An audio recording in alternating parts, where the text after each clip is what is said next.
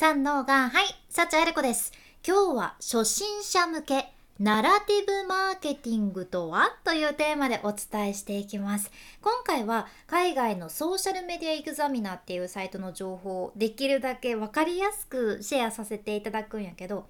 今聞いてくださっているあなたナラティブマーケティングって聞いたことはありますか？ナラティブって英語で物語って意味やけもうこれはめちゃくちゃめちゃくちゃそのまんまでマーケティングにナラティブ物語を使うっていうことなんよね。で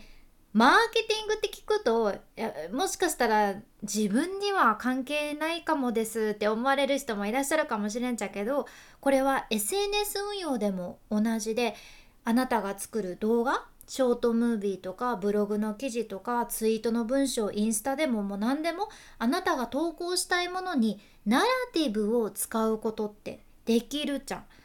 で今は企業も SNS 活用してお客さんとつながるそんな時代やけど SNS で例えばもう最高の商品できましたって商品の特徴を伝えたりだとかうちの業界盛り上がってますぜって統計データこちらですとかそういう企業のマーケティング担当者の方々がうーん投稿されてるのはよく見るんだけど一般的にそこには起承転結のストーリーがあんまりないじゃんね。だからこそナラティブマーケティングってめちゃくちゃ重要で差別化になるわけです。お客さんとしてもこういつものようなマーケティングの投稿を見ても「はいはいはいはい自分のところの商品の紹介ですよね」ってなったり「ああはいはいはいはいこれ広告ですよね」っていう風になりがちなところをそうはならずにワクワクした気持ちでそのブランドの物語にスッと入り込んでいく感じ。しかもそのお客さんは物語を見てるっていう感覚だけではなくってその物語の主人公になるかもしれんじゃん。そうなるともうその物語って自分ごとになって気にせずにはいられないよね。なんてったって自分のストーリーやけさ最初はもう全然気にもならなかったしもう恋愛って対象でも全然なかったけどいつの間にか気になり始めて自分の心にいつの間にか居座っていてあ相手のことを好きになってましたみたいな そう最近ちょっと韓国ドラマ見て頭がねもうラブストーリーでいっぱいになっちゃってるんだけどでもそれぐらいストーリーって大切なんですよ。ただ難しいのがそのストーリーにすりゃ何でも OK っていうわけではなくってあるストーリーには共感できるけど他のストーリーには全然共感できないっていうのあるじゃんね。そうやけん今日はこのうまくいかないストーリーの特徴っていうのもお伝えするんやけどその前にナラティブマーケティングがなんでそんなに効果的なのかっていう理由ですね。これはもう海外の調査結果で出とるちゃん。これが1,000社以上の企業を対象にした海外の調査でストーリーテリングとナラティブマーケティングっていうのもほぼ全ての企業に有効だという結果が出てましてでこれ業種とかビジネスの規模地域とかも全然関係なくって重要なのは一つ。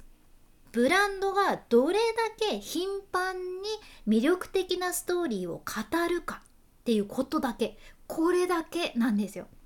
じゃあなんでそんなストーリーが強いのかっていうところなんやけど私たち人間ってそのご先祖様の時代からずっとずっともう何千年っていう、期間で物語っていうのを活用してきていて例えば自分の身の回りに起きてることをしっかり理解するためとか過去に起きたことを理解するためにその物語を活用したり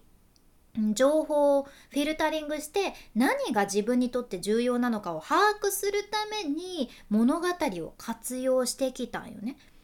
私たちはそのいい物語っていうのを聞いたり読んだりする時って自分自身を物語の中に投影してその物語の主人公になった自分をファファファって思い描くわけですよ。だからこそ魅力的な物語というのは私たちの思考とか決断そして行動にめちゃくちゃ大きな影響力を持ってるんですよね。つまりつまるところその物語次第で私たちの意見とか行動に影響を与えることができるけ。ん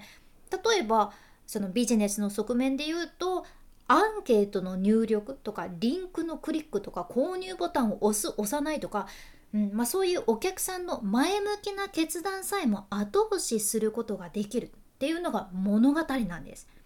でしかも今ってもうさ情報多すぎる問題っていうのあるやん SNS 見ててももういろんな広告が四方八方から流れてくるし四方八方ではないかもしれんけどたくさん流れてくるしお客さんも情報多すぎて何に注目したらいいのか自分には何が大事なのかがわからない状態じゃん。そうなるとどうなるのかっていうととにかくみんな自分の生存に関わるようなそれぐらい価値があって理解しやすい情報を優先するようになるじゃんね。でその価値のある情報ですよって分かりやすく伝える一番の最適な方法が物語を語るっていうことなんです。じゃあこのうまくいかないストーリーってどうどうなんだっていうことでうん、うまくいくストーリーうまくいかないストーリーってあるわけやけどやっぱりうまくいかないものは理由があるじゃんね。海外でも多くのブランドがすでに素晴らしいストーリーを語っていてナラティブマーケティングはねもう実際に使われようとはされてる状況ではあるっちゃけどでもそのストーリーをブランド側が正しく理解してないからこそあんまりそのナラティブマーケティングのメリットを感じられてないという現状があるんです。でそのブランド側がナラティブマーケティングにおいて抱えてる共通の問題っていうのが2つありまして1つ目の問題がね分かりやすさここに問題があるんですよね。ちゃんと素晴らしいストーリーっていうのは情報だらけの中の私たちにとって何が重要かっていうのを判断する手助けをしてくれるものになってるはずなんやけどうまくいかないストーリーっていうのは実はそのストーリー語ることでお客さんの混乱を招くものになっちゃってるっていうことじゃん。うん、いろいろさ話がそれるストーリーだとお客さんも何の話してるか分かんない何が言いたいの？って迷っちゃうしなんであなたのストーリーがお客さんたちにとって重要なのかというのが伝わらんじゃうね。でこれもよく言われるのが大体ラストに必要な CTA コールトゥアクションコールトゥアクションっていう行動喚起お客さんにこういう行動をしてほしいっていうものが抜け落ちていてお客さんもそのストーリー最後まで聞いたけど結局何するべきなのかが分かんないっていうのもこれあるあるだそうでねアメリカの中小企業の70%以上がウェブサイト上でこの行動行動喚起 CTA がないっていうことなんですよ。抜け落ちてるっていうことじゃ。んやけん、うん、いろんな意味での分かりやすさここが一つ問題になっています。難しいんですよね。で2つ目の問題が登場人物なんです。ナラティブマーケティングを使う場合誰がその物語の主人公になるべきだとあなたは思われますか？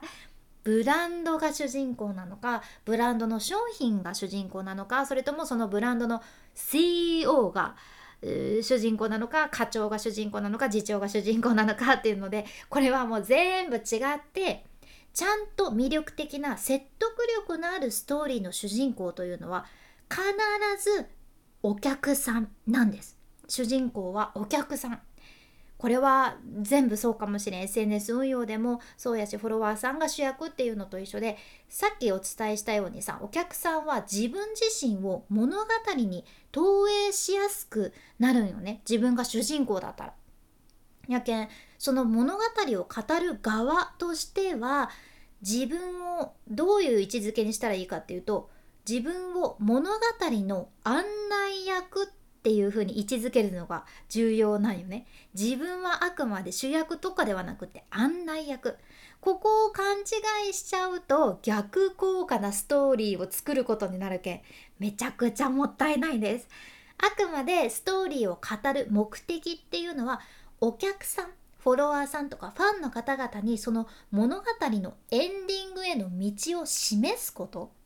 ここはしっかり押さえておきたいところなんです。ってことでじゃあ実際にどういうふうに考えたらあなただけのナラティブマーケティングにぴったりなストーリー物語を作れるのかっていうのはここは明日シェアさせていただきますので是非お楽しみに